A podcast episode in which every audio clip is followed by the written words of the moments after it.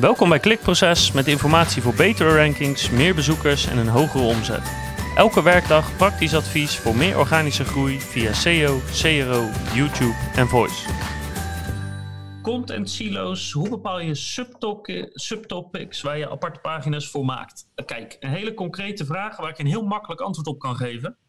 Namelijk, ehm, als je googelt op een subtopic, krijg je dan andere resultaten te zien dan als je googelt op je hoofdtopic. En als dat het geval is, dan is de kans 90% dat je er dus een aparte pagina voor moet maken.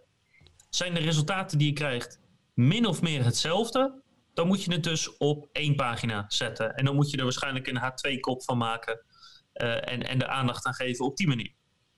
Dus dat is redelijk makkelijk over het algemeen uh, uit te vinden.